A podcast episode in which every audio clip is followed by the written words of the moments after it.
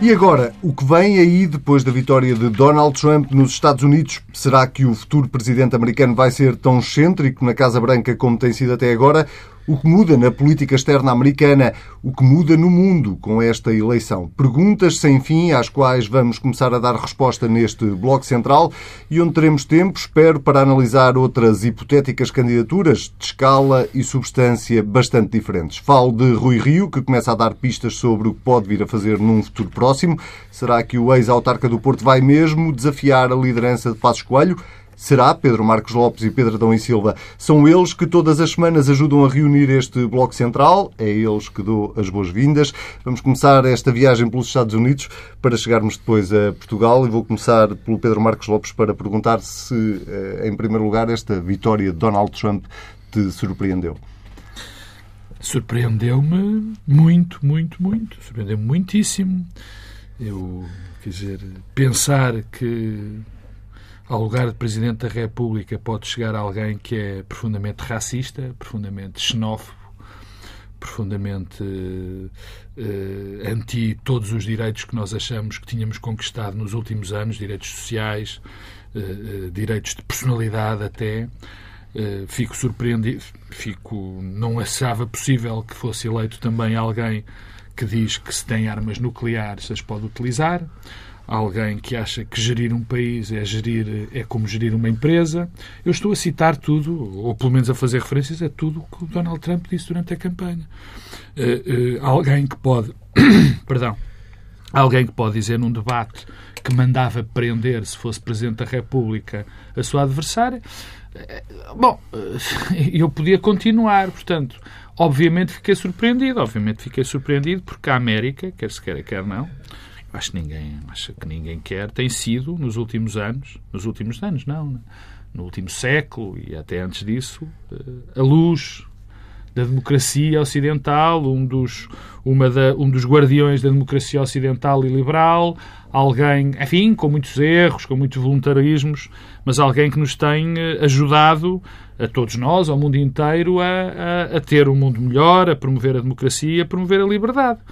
E de repente vejo no, no, no lugar de, de pessoa, no lugar, enfim, que nós convencionamos na altura, agora já não faz muito sentido se calhar falar nisso, ou se calhar mais do que nessa altura, ou tanto nessa altura, o líder do mundo livre, alguém que é, na essência, um tipo absolutamente perigoso, um xenófobo, um racista, um, um indivíduo que não conhece basicamente as regras de, de, de uma democracia liberal, liberal. Portanto, é óbvio que estou não só surpreendido, como estou extraordinariamente preocupado. Uh, depois falaremos das razões disso acontecer, com certeza. Mas, uh, e o que mais me, me impressiona, o que mais me impressionou nos últimos dias, aliás, é haver uma determinada, enfim, uh, nor, uma tentativa de normalização desta vitória. Eu já vejo gente, pronto, ele agora vai ser diferente. Quer dizer, como é que é possível as pessoas pensarem nisto? Quer dizer, ou então está de facto... Não sentiste uma diferença no discurso de, de, mas, de vitória? Mas, não. Uma diferença na postura? Não, eu não, senti, eu não senti diferença nenhuma, porque aquele discurso é um discurso absolutamente vulgar, de, enfim, de aceitação. Eu não acho, quer dizer, mal... Bem, se ele também lá fosse chamar a cruca de Hillary naquele discurso e fosse dizer, mais uma vez, que o Presidente Obama não nasceu na América, mas nasceu numa selva qualquer, quer dizer, bem, aí, aí já estávamos no campo da, da ainda mais loucura. Portanto, não noto diferença nenhuma. Noto, que se quer sinais de que as coisas vão piorar, ou pelo menos vão no sentido do que ele diz, ou seja, que vai construir muros, que, que vai reduzir os impostos dos ricos, que vai, enfim, que vai abandonar ou que vai obrigar os parceiros da NATO a pagar porque senão não os defende, que vai sair de todos os territórios eh, onde, onde os Estados Unidos estão a, a colaborar com, com as forças de paz. Quer dizer, eh, eh, o que eu ouvi, os dados que eu tenho, é as pessoas que têm sido abordadas para pertencer à administração são tudo tipos que são... Enfim, bem, estamos a falar de Newt Gingrich, estamos a falar de Sarah Palin. Enfim, é isto que temos. Pedro, eh, ficaste Pedro. assim tão surpreendido? Olha, eu devo dizer que a realidade ultrapassou o meu pessimismo. Eu fiquei surpreendido porque não esperava a vitória. nem eu nem ninguém, quer dizer, eu acredito nas sondagens, nas, nas pessoas que trabalham em sondagens para construir modelos probabilísticos, portanto, acredito nessas coisas, elas tendem a acertar. Acreditas mais ou menos na ciência. E, e, portanto, não era uma questão só de eu esperar ou não, portanto, os indicadores iam nesse sentido. Mas o meu pessimismo levava-me a crer que, bom, se Trump não ganhasse agora, alguma coisa tipo Trump acabaria por ganhar, e não era só nos Estados Unidos. Eu acho que as tendências e as causas estruturais estão todas presentes e, portanto, é uma questão de tempo. Um, e, no fundo, houve aqui um... o tempo apressou-se. Acho que, basicamente, foi o que aconteceu.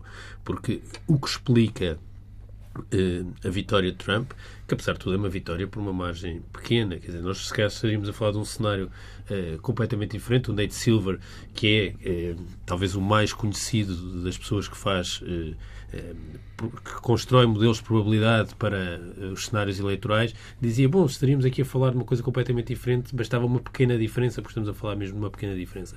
Mas, apesar de tudo, eu não acho que é apenas uma pequena diferença.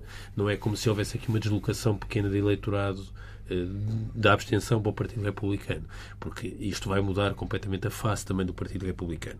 Mas porque é que eu não me surpreende? E não me surpreende que isto seja algo que veio para ficar, que vai contaminar outros processos, que já teve manifestações anteriores, por exemplo, no Brexit. É porque os aspectos que explicam em importante medida a vitória de, de Trump são, já estão presentes há muito tempo. A grande polarização no debate público e no debate político, a criminalização do adversário. O facto mais extraordinário desta campanha não foi alguma normalização de Trump, foi mesmo a criminalização de Hillary Clinton. Isso aconteceu durante a campanha. Foi a investigação ali a poucos dias das eleições do F B I. Certo, isso pode ter sido uma gota d'água, mas no sentido em que todo o discurso é no sentido da criminalização, sentido, ela tem de ser presa, era o que era dito. Há coisas absurdas, mas que foram normalizadas. Depois, o, o, um discurso de ressentimento e anti-elitista e contra as instituições e contra a ideia de que o interesse público, o interesse comum está capturado por uma elite, isso é uma coisa que está presente em todo o lado, está presente também em Portugal. Eh, eh, o debate que passou a ser crescentemente pós-factual eh, e que é eh, organizado de um modo que é completamente diferente do que nós nos habituámos. As democracias liberais foram construídas com um debate onde há divergência política, ideológica, programática, mas que parte de algum consenso factual. A degradação do eh, debate eh, do espaço público degra... é um dos... O que, o que se tem Querida. passado eh, no, no, no espaço público... lentamente, e também não é só uh, uh, nos Estados Unidos. Repara uma coisa, o, o Steve Kerr, que é o treinador dos Golden State Warriors, uma equipa de basquete, e foi um grande jogador de basquete, teve uma intervenção muito interessante. Isto é um ontem, tema muito perigoso uh, para nós os dois. Teve uma intervenção muito interessante ontem eu na fiz conferência o de imprensa. Sabia de quem é que ele estava a falar. Não, mas é porque ele chamou a atenção de uma Rui. coisa importante, que foi na conferência de imprensa de lançamento do jogo ontem. Ele dizia, comentava isto, e que no balneário estavam todos muito consternados, que os jogadores se sentiam pessoalmente insultados, porque grande parte dos jogadores de basquete são eh, negros, eh, mas ele dizia uma coisa que é, bem, nós deixámos que isto chegasse aqui.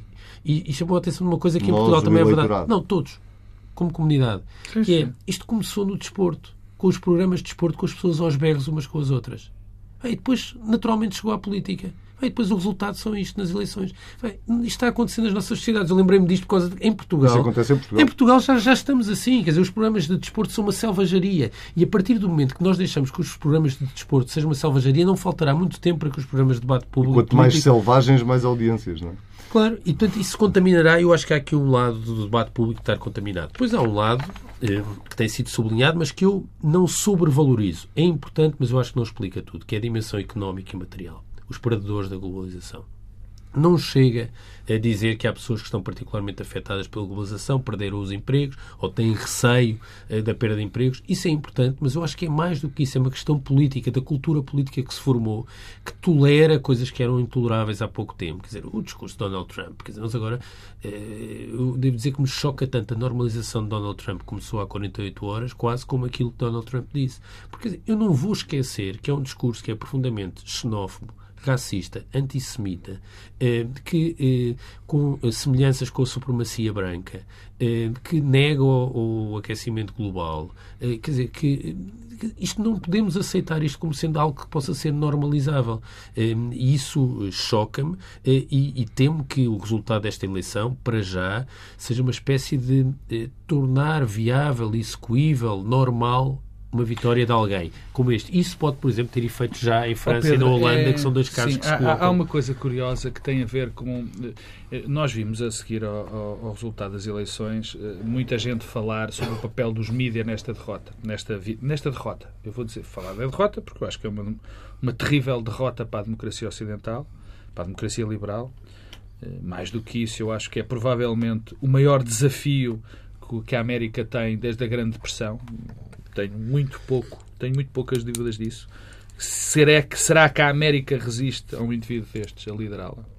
Mas eh, falou-se muito nos, nos, nos dias logo a seguir à eleição de, da questão dos mídia e do papel dos mídia e dos mídia de serem, terem sido derrotados, porque havia um consenso muito grande na, na imprensa eh, norte-americana, dos principais jornais, dos principais canais. Anti-Trump. Anti-Trump. E, e eu, e portanto... identificou-se isto como uma derrota dos mídias. Eu acho que foi uma profunda derrota dos mídias, mas não foi por Trump ter ganho. Eu acho que essa derrota foi construída por esses mesmos meios de comunicação. Porque criaram um megafone. Em parte por causa daquilo que o Pedro Adão e Silva disse, que é o de ampliar coisas que não são ampliáveis. E porquê é que isto foi ampliado? Foi ampliado porque era ridículo. Porque era ridículo. As pessoas, os mídias acharam aquilo tão extraordinário, tão estapafúrdio, que puseram um megafone uh, no, no Trump, deram-lhe uma visibilidade, ele já tinha visibilidade, mas deram uma visibilidade àquelas ideias que colhem em determinados, em determinados setores da sociedade, em muitos setores da sociedade, aquele discurso antipoliticamente correto, que, quer dizer, quando se diz, quando, eu agora tenho pânico é quando vejo alguém dizer, ah pá, isso é politicamente correto. Bom, eu acredito no politicamente correto. Acredito, acredito que os tribunais devem funcionar, que deve haver separação de poderes, que devem ser protegidas as minorias, que nós não devemos ofender as, uh, uh, os negros. Quer dizer, eu sou politicamente correto, acho que se devem defender as mulheres dos seus direitos. Se isto é ser politicamente correto, ainda bem que eu sou politicamente correto. Mas, voltando aos mídias, foi amplificado, porque aquilo dava audiências, aquilo era giro. Era o que eu ia dizer, não, não podemos ser hipócritas. Aquilo vende. Aquilo vendia, aquilo era giro, mas aquilo era vendido de uma maneira que não se estava à espera que as pessoas comprassem de outra. Ou seja, aquilo era vendido porque era história, porque era giro, epá, era, era estranho, que engraçado, um gajo a dizer uns disparates, perdoa o termo, um gajo, mas um tipo a dizer uns disparates sem, sem, sem, sem, sem qualquer freio, a dizer que se deve utilizar as, as armas nucleares se as têm, que se deve agarrar, deve-se agarrar as mulheres por determinados locais da sua, da sua fisionomia. Uh, quer dizer, bem, tudo valia. E, portanto, era giro. Foi nesse aspecto, nessa amplificação que se dá, que se deu a esse tipo de fenómenos tipo uh, vegetais da, ali, do entroncamento, que aí é sim é que foram aí os mediadores. Mas isso não é e passar nesse... de alguma forma outro estado de, de, de, de burrice aos eleitores? Porque não. Os eleitores perante isso, não é? Oh, oh. Uh, isso podia ter aí, um efeito contrário, não é? Aí vem a explicação. Que era ridicularizar não, o candidato, mas é, eu não, eu não, estou a dizer... não olhar para ele como oh, alguém que tem capacidade oh, Anselmo, para liderar a maior potência do oh, mundo. Anselmo, é verdade, quer dizer, mas de facto há mensagens que são passadas com tanta, com tanta de repetidas de tal maneira que, e, e os próprios mídia têm uma credibilidade. Repara uma coisa, deixa-me contar tal, é só um minuto. Quando for na história do, do, do Julian Assange, dos Wikileaks, o, ele podia ter posto as suas, os, os, os, os mails que tinha na internet e toda a gente ia lá consultar. Tudo bem, não era? Certo. O Julian Assange fez uma coisa diferente. Vendeu a sua história ao Frankfurter Allgemeine, ao New York Times e ao Guardian. O que é que ele foi buscar uh, a esses jornais? Credibilidade. Portanto, as pessoas também fazem a identificação da credibilidade se passarem um determinado tipo. Se puserem lá o Anselmo, ou o Pedro, ou o Adão e Silva, bom, se, se estes meios, se estes jornais dão... Se pegaram nisto. Se pegaram nisto, isto tem alguma coisa. Bom... E, e o que acontece? E nós vemos isso também em Portugal. Eu, eu vejo, até na nossa rádio, em muitos sítios, quer dizer, eu vejo pessoas a dizer as coisas mais bárbaras. Quer dizer, nós estamos a muito a confundir a opinião. Nós vivemos um bocadinho, eu tenho a mania de dizer isto, no império da opinião. E o império da opinião é, bom, este estúdio, as pessoas não o conhecem, mas não é todo preto. Eu aviso já que não é todo preto. Se agora o Pedro Adão e Silva vier dizer que este estúdio é todo branco, aquilo não é a opinião dele. O Pedro está errado, está profundamente errado. Não é, quer dizer. E isto tem acontecido na, na, na, nossa, na nossa comunidade. Deixa-me só acrescentar aqui um dado. Vamos tentar olhar para a frente e perceber, de alguma forma, o que é que esta vitória de Trump, ou o que é que esta presidência de Trump pode implicar, do ponto de vista de política externa, do ponto de vista da relação entre os Estados Unidos e a Europa, oh, Anselmo, enfim, até do ponto de vista eu, dos conflitos que eu e o Pedro vinho, eu e o Pedro, antes de entrarmos, tu estávamos a falar, e de facto, só há duas, só há duas maneiras de encarar isto. Ou ele faz tudo aquilo que prometeu e o mundo está metido num problema absolutamente gigantesco. Quer dizer, estamos a falar de abandonar todos os, os pontos de conflito, estamos a falar de construir um muro, estamos a falar de, de acabar com a colaboração dos Estados Unidos nas políticas de, de, de, de, de, de controle do, do clima, portanto, as emissões de C O dois, estamos a falar de, de, de, uma, de, de construir tarifas aduaneiras, enfim, quase muros aduaneiros nos Estados Unidos. Se nós acreditarmos que todo o, a parte do discurso, porque isto foi uma pequena muito parte do discurso. É outra coisa curiosa. As questões políticas não foram discutidas, foram anunciadas. Com a frase, sempre rematado com a frase "It's gonna be great". Este foi o programa do Trump. It's gonna be great. Mas de que maneira? É pá, não interessa. It's gonna be great.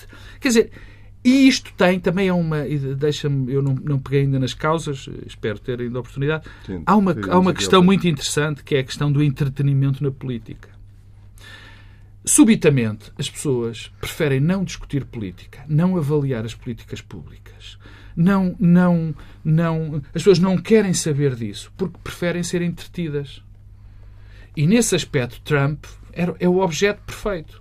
Quer dizer, já não se discute política. Ele, ele recusou sempre a discutir política. Tu viste os três debates como nós. Não houve ali discussão política. E, portanto, as pessoas também não querem essa discussão política, porque querem ser entretidas. Foi uma música muito interessante do, dos Jam, dos anos oitenta, que de, falava... Deixa-me ir aqui ao, ao Pedro Adão e Silva. Que, que, que efeito é que tu achas que, que a presidência de Trump pode ter? Ele vai levar à letra tudo o que andou a anunciar na campanha ou, de facto, aquilo foi para entreter e para criar soundbites? Eu acho que ninguém sabe. Quer dizer, mas qualquer dos dois cenários é mau. Porque se levar à letra aquilo que disse, vamos ter um problema seríssimo com várias dimensões, uma económica eh, muito forte, porque eh, o protecionismo global, vai levar claro. a uma recessão eh, global, já foi assim eh, no passado. Eh, se não o fizer, eh, vamos ter um problema seríssimo, porque a frustração eh, da sociedade americana, para já, vai se acentuar, porque a razão porque Trump vence também eh, é porque responde a uma frustração difusa, que tem várias dimensões, uma que tem a ver com o emprego, com o mercado de trabalho, com o medo, com a incerteza, com a percepção que se está a perder o seu modo de vida para alguma coisa, culpabilizando, encontrando eh, responsáveis por essa eh, perda.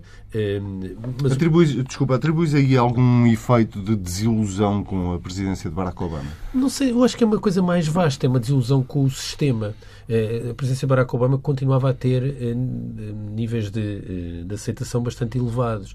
Eh, Barack Obama, apesar de tudo, também é visto como alguém de fora.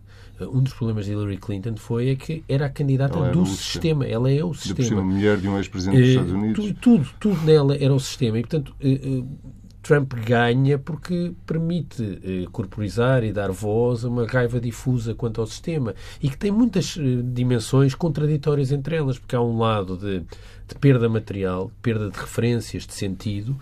Há, há um lado que nós falamos menos e ao qual, aliás, sou muito sensível e que tem a ver, por exemplo, com temas que são completamente não económicos, como sejam os temas dos costumes, do aborto, do casamento gay, e que tem um grande efeito porque gerou-se também nas nossas sociedades uma discussão em torno desses temas. Quer dizer, eu tenho de dizer, como disclaimer, eu sou a favor da despenalização do aborto e sou favorável ao casamento gay, mas não gosto da forma como estes temas são eh, discutidos, porque muitas das vezes cria-se aqui uma polarização em que quem tem eh, dúvidas, por exemplo, eu tenho dúvidas em relação ao aborto, eh, mas quem tem dúvidas passa a ser visto como uma excrescência pré-moderna.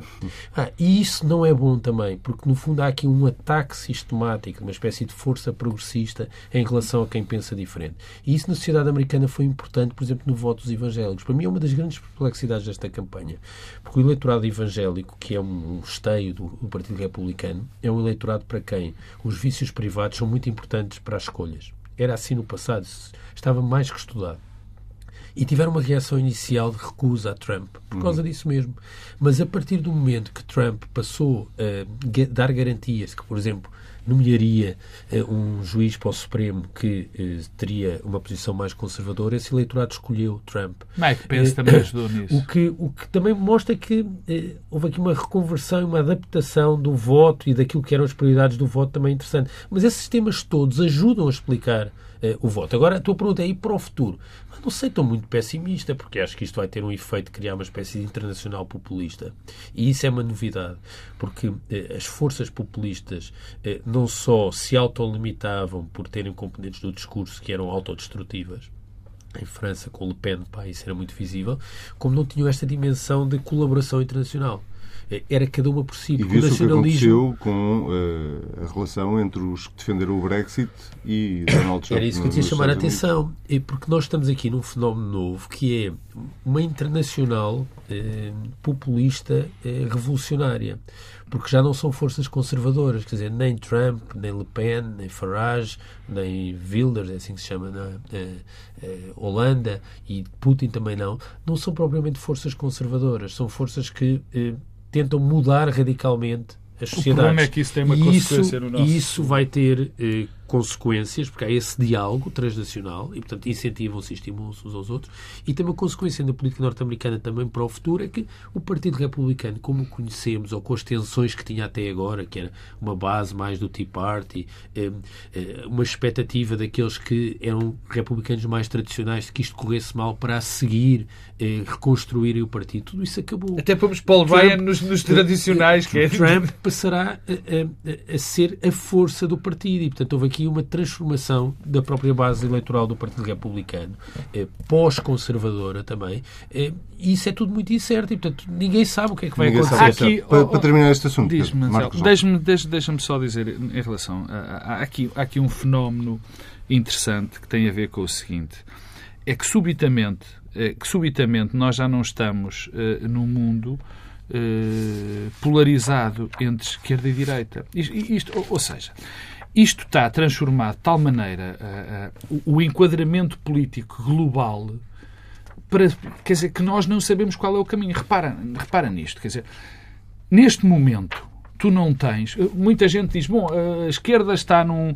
A esquerda teve um problema, não conseguiu responder. No caso concreto, o Partido Democrático. Uhum. Lá chama-se esquerda. Aqui, noventa e nove por cento das pessoas provavelmente votariam no Partido Democrático, C D S ou P S D mais radical. Por acaso, esses não. Mas, enfim. O que nós estamos perante é uma situação terrível. Que é, temos de um lado aquilo que se convencionou chamar a esquerda e a direita e do outro lado os populistas. O problema é que há alguma parte da direita, pequena, que está com esta gente. Portanto, isto está a destruir aquilo, os alicerces que nós tínhamos para o nosso debate político. É extraordinariamente complicado neste momento. Quer dizer, nós não temos soluções dentro do sistema. E o sistema é bom, valha-me Deus. Quer dizer, isto, isto custa dizer, porque quer dizer, o sistema é bom, o sistema não foi mau. Também não é politicamente correto hoje em dia dizer que o sistema não, é bom. Claro, não? eu, quer dizer, eu posso ter aqui um P C em cima da cabeça que não interessa rigorosamente nada. Este tipo de debate, o esquerda, direita, o, o debate moderado, primeiro, já falamos disso, o debate de ideias, o debate de opiniões contrárias feitas de uma maneira... vamos chamar civilizada, acabou. Nós não conseguimos, nos Estados Unidos já não se consegue ter esses debates. No Brexit também foi com muita dificuldade. Nas eleições francesas já houve lives disso. Hum. Quer dizer, já não conseguimos ter esse debate. E agora também praticamente não existe o debate entre o centro-direita e o centro-esquerda, porque é impensável, porque já não estão. Neste momento o que está a acontecer, e isto ajuda esses populistas, é um combate contra esses populistas. E, portanto, deste lado, acabam... Quem for contra isto tem que ser populista, o que é absolutamente terrível. Terrível, quer dizer... Deixa-me, e... deixa-me só dizer uma coisa... É mesmo para rematar. É mesmo para rematar. Eu devo dizer que, ainda, a questão da normalização e do futuro, que é uma coisa que eu não posso deixar de dizer, que é... É, é, é também a reconversão em Portugal das pessoas em relação a Trump nos últimos dias. Eu ouvi Pedro Passos Coelho a dizer numa entrevista à Rádio Renascença que é, nunca embarquei na ideia de que Trump é tão mau que tinha de ser, é, que tinha de sair derrotado. Bem, tirando o facto de ser eh, racista, xenófobo, antissemita, negacionista das alterações climáticas, ligações aos movimentos supremacistas brancos, de facto não é assim tão mau que precisa de ser derrotado. E quando aceitamos isto, de facto o debate público e político eh, está... Se me permites, eu ouvi já... Era isso, queria-te agradecer por me estás a dar a deixa para passarmos para o próximo tema. Não, mas deixa-me só... Não, não pode, porque eu não só pode? quero dizer uma frase que eu, eu já ouvi... Não mando nada aqui. Eu, eu, eu ando, quer dizer, também ando enfim, de boca aberta, porque vi O, o doutor Jaime Nogueira Pinto, o historiador, alguém com, que, que eu respeito profundamente, tem coisas muito interessantes, a dizer que Donald Trump era uma espécie de moderno, moderno anti-herói americano que pode salvar a América. Eu realmente, quer dizer, há aqui, ou, ou alguém tomou um comprimido que eu, que eu desconheço qual é. Quer dizer, eu não quero voltar a repetir o que o Pedro não, que eu já não, disse. Já fizemos mas pronto, aqui várias listas. Racista e tal, não sei o quê. Mas pronto, pode ser um... Donald Trump. Vamos uh, aproveitar então a deixa de, de, do Pedro Adão e Silva, que trouxe à conversa Pedro Passos Coelho, para falar do outro tema da semana, uh, mais uh, política interna, muito interna, uh, que tem a ver com esta putativa disponibilidade de Rui Rio, não sei como é que, como é que é de classificar isto, para eventualmente desafiar um dia Pedro Passos Coelho na liderança do P S D. Uh, Pedro Adão e Silva, é desta que Rui Rio uh, vai avançar? Leste nas palavras do ex-autarca do Porto uma vontade de ser presidente do P S D? Não, acho que vi apenas uma vontade de... Um... por um lado, marcar ligeiramente a agenda eh, e corrigir aquilo que se passou há uma semana ou há duas, com a notícia do Expresso. Com a notícia do Expresso, eh, que era uma mão cheia de nada. Eh, na verdade, eh, acho que se posso fazer uma previsão, é que Pedro Passos Coelho será candidato do P S nas próximas legislativas. Não vejo... Sejam daqui a três anos, ou seja, daqui a dois, ou daqui a... Não é uma previsão muito arriscada. Não, não, exatamente. Vai ser preciso esperar pelo resultado dessas legislativas acho, para... Acho, acho que é muito difícil Pedro Passos Coelho sair da liderança do P S D. Não vejo como é que isso possa acontecer. Outra coisa é saber se tem possibilidades de suceder, ou seja, ter sucesso eleitoral. Acho que neste momento Pedro Passos Coelho está a colocar-se numa situação tal que o seu sucesso político, no sentido de ganhar eleições, e ganhar eleições significa, em conjunto com o C D S, ter mais deputados do que os partidos todos à esquerda. Neste momento, uhum. eh, a política portuguesa evoluiu eh, para isso. Eh, depende, Podes evoluir rapidamente. Depende de um eh, de um enorme falhanço eh, da governação. Ou seja, não é um pequeno falhanço. As coisas têm de correr muito mal do lado da geringonça para Pedro Passos Coelho ser eh, vitorioso. Agora, a sua manutenção do partido, não vejo como é que ele é eh, eh, substituível, porque eh, o que Rui Rio estabelece como horizonte temporal são as autárquicas. Eu não vejo como é que as, as autárquicas não vão nem correr muito bem nem muito mal. Eh, o mapa autárquico alterou-se muito eh, há três anos, portanto a maior parte dos presidentes de Câmara vai ser reeleito, isto é verdade para os partidos todos. Eh, podia haver algumas eleições simbólicas que podiam dar uma vitória eh, ao P S D ou uma derrota eh, ao P S, Porto e Lisboa. Ora, Porto não há eleições no Porto eh, e em Lisboa não se percebe bem como é que eh, o P S D vai ter uma vitória, porque está-se a embrulhar eh, numa atrapalhada que dificilmente terá eh, capacidade de disputar eh, as eleições. E, portanto, o que é que teremos na noite eleitoral? Um resultado assim assim é que ninguém vai perder muito e ninguém ah, vai ganhar base muito. muito baixa o P S D. E, e portanto, muito vai ter baixo. algumas vitórias em câmaras pequenas, mas isso não chega, não tem, não tem um impacto uh, significativo. Uh, e, portanto, mantém-se os problemas que, que, que o P S D tem neste momento e que são já visíveis nas sondagens, que podem mudar, é evidente, mas que Pedro Passos Coelho tem qual vantagem? Foi primeiro-ministro e foi o partido mais votado nas últimas legislativas. E, portanto, isso dá-lhe força. Nós não estamos habituados a um cenário de ter um ex-primeiro-ministro a liderar a oposição. Qual é a desvantagem de Pedro Passos Coelho? É que, tendo sido primeiro-ministro, não pode ter uma agenda política muito diferente daquela que tinha como primeiro-ministro. A coerência joga a seu favor, dificilmente podia mudar. O facto de não mudar e ter os protagonistas do passado fragiliza-o cotidianamente e reforça Uh, o governo uh, uh, do, uh, do P S. E, portanto, estamos sempre presos nisto uh, e não há formas de se desbloquear para além de Pedro Passos Coelho ir a votos. Ao mesmo tempo que, naturalmente, a estrutura do partido está com Pedro Passos Coelho. Como sempre acontece nos partidos grandes, preocupa-se muito com o que os portugueses pensam sobre o que é mais adequado para o partido, e isso dá vantagem uh, a Rui Rio, pode dar em algum momento essa sondagem, mas ainda assim está suficientemente enraizada uh, e controlada, eu aqui não uso controlado no sentido pejorativo, acho que é assim que funcionam as estruturas partidárias, portanto há alguma lealdade orgânica uh, que uh, viabiliza e continuará a viabilizar Pedro Passos Coelho como Pedro Marcos Lopes. António Costa fazia um prognóstico numa entrevista ao Expresso, salvo erro, é, há cerca de um ano talvez, em que dizia que o adversário dele ia ser Rui Rio. Uh, ainda se vão cruzar os dois? Pois não sei, eu, eu, eu costumo identificar Rui Rio como o candidato pisca-pisca, porque uma semana diz que é candidato, outra semana diz que não é candidato, quer dizer, anda, anda sempre a, a navegar, enfim, ao som, ao, ao, numa maré que ele vai criando e deitando abaixo, quer dizer, não percebo muito bem qual é o, o que é que o que é que Rui Rio pretende com, com, com esta estratégia? Aliás, eu acho, eu acho aliás, que nem é estratégia nenhuma. Bom, a sucessão de Passos Coelho está, está em marcha, está em marcha de uma forma muito violenta, não é? Quer dizer, não, não é em vão que, que há forças já dentro do Partido Social Democrata a organizarem-se de uma maneira forte e sólida para a sucessão de... de, de, de Rui Rio, para a sucessão de, de Passos Coelho. Isso parece-me mais do que evidente. Mas só em torno do Rui Rio? Não, não, em torno do Luís Montenegro, obviamente, quer dizer, não custa nada dizer, parece que há um pejo, eu o vejo, quer dizer, eu vejo o que toda a gente vê, leio o que toda a gente, vejo o que toda a gente vê, leio o que toda a gente lê, e quer dizer, e as pessoas parecem que têm algum problema em falar da, da, da sucessão de, de, de, de Passos Coelho, de Luís Montenegro ser um candidato. Claro que o Luís Montenegro é um candidato à sucessão de, de Passos Coelho, claro que estão a ser, há forças dentro... Mas não será contra Passos Coelho? Vamos lá ver. Será, claro que há um conjunto de forças que ainda são importantes na máquina do partido e que são muito importantes na máquina... Que ainda são, não. Que são muito importantes na máquina do partido, que estão por trás de, de, de Luís Montenegro. Portanto, claro que Luís Montenegro tem alguém muito importante num canal de televisão aberto a fazer uma espécie de campanha a favor dele. Estou a falar de Luís Marques Mendes. A mim parece-me claro. Enfim, talvez esteja enganado. Portanto, tudo isto está a acontecer. Agora... Há um pequeno detalhe aqui, que se chama Passos Coelho, não é? E eu também estou convencido que Passos Coelho vai aguentar-se até às próximas legislativas. Acho que as autárquicas... O Partido Social Democrata parte de uma base muito, muito baixa. As últimas foram dramáticas, as últimas eleições autárquicas foram dramáticas para o P S D. E, portanto, a não ser que aconteça um terremoto, que não vai acontecer... Eu acho muito difícil haver força dentro do P S D para derrubar Passos Coelho.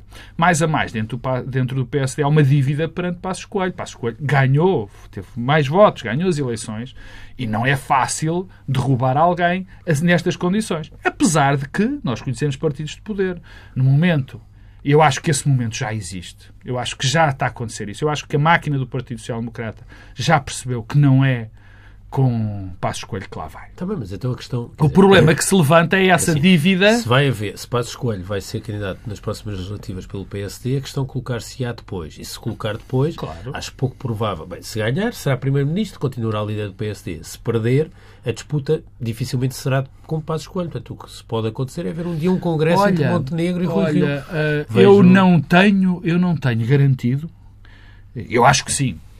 Normalmente isso acontecerá se perder as próximas legislativas, se for o caso perder as próximas legislativas, que, sair, que, que, que normalmente sairia depois. Eu não tenho isso dado, não tenho isso dado como, como absolutamente certo. Não tenho dado isso como absolutamente certo porque, apesar dos partidos de poder quererem correr o mais rapidamente possível pessoas que não lhe garantem o poder, também julgo saber que a máquina do P S D está muito dominada por Passos Coelho, e também há essa óbvia gratidão e essa óbvia dívida eu, que tem. Eu não sei Agora, se é só uma questão de gratidão depende, e de máquina. Sim, também. Acho que há, há aqui uma questão que não deve ah, ser desvalorizada desculpa. E que até se prende um pouco com o debate anterior. O debate político polarizou-se e radicalizou-se. Isso tem muitas. E, portanto, julgo que Pedro Passos Coelho é o líder adequado para a direita, neste momento. É o que faz sentido, quer dizer, é quem corporiza o discurso mais adequado para o momento. De tal forma que é também isso que explica o seu sucesso eleitoral, porque a capacidade de Pedro Passos Coelho de mobilizar o núcleo duro do eleitorado da direita é bastante e continua a ser. O problema é que é preciso crescer um bocadinho. É preciso mais do que isso. E isso... há aí uma dificuldade, mas portanto, há uma espécie de contradição entre a necessidade de crescer e a capacidade de mobilizar o núcleo do eleitorado. Não tenho isso dado como garantido, Pedro. Não tenho dado como garantido, bom, talvez por wishful thinking, não tenho por garantido que uh, uh, mesmo esse eleitorado uh, firme do P S D, uh, que, tem, que votou no, em Passos Coelho, se reveja neste constante, nesta constante vertigem de Passos Coelho, uh, que, que é diária, nesta constante vertigem de Passos Coelho, para uma direita cada vez mais à direita. Eu, eu não me parece, quer dizer, se calhar chamem-lhe wishful thinking, mas eu não acho que o partido se reconheça, quer dizer, eu todos os dias, esta frase em relação a Trump, também é um, serve um bocadinho como, como exemplo, eu não acredito que o eleitorado se esteja a rever. Neste, é que, há uns anos a esta parte, aliás, desde que entrou, e até um bocado antes de, de, de entrar como Primeiro-Ministro, parece que há todos os dias Pedro Passos Coelho toma uma pílula qualquer que lhe faz ver o mundo mais a negro, ou seja, mais... Quer dizer, e eu, eu recuso-me, ou pelo menos, lá está, se calhar é por ser otimista, a pensar que o P S D está tão virado desta forma à direita, porque tendo aqui a bocado também faz um discurso antissistémico. Só faltava o P S D também fazer um discurso antissistémico e contra o politicamente correto. Mas bom, pronto, desde que Trump ganhou, já pode tudo acontecer. Está tratado, ou estão tratados os assuntos do Bloco Central desta semana. Nós voltamos a ver-nos precisamente de hoje a oito dias com mais um Bloco Central com Pedro Marcos Lopes e Pedro Adão e Silva.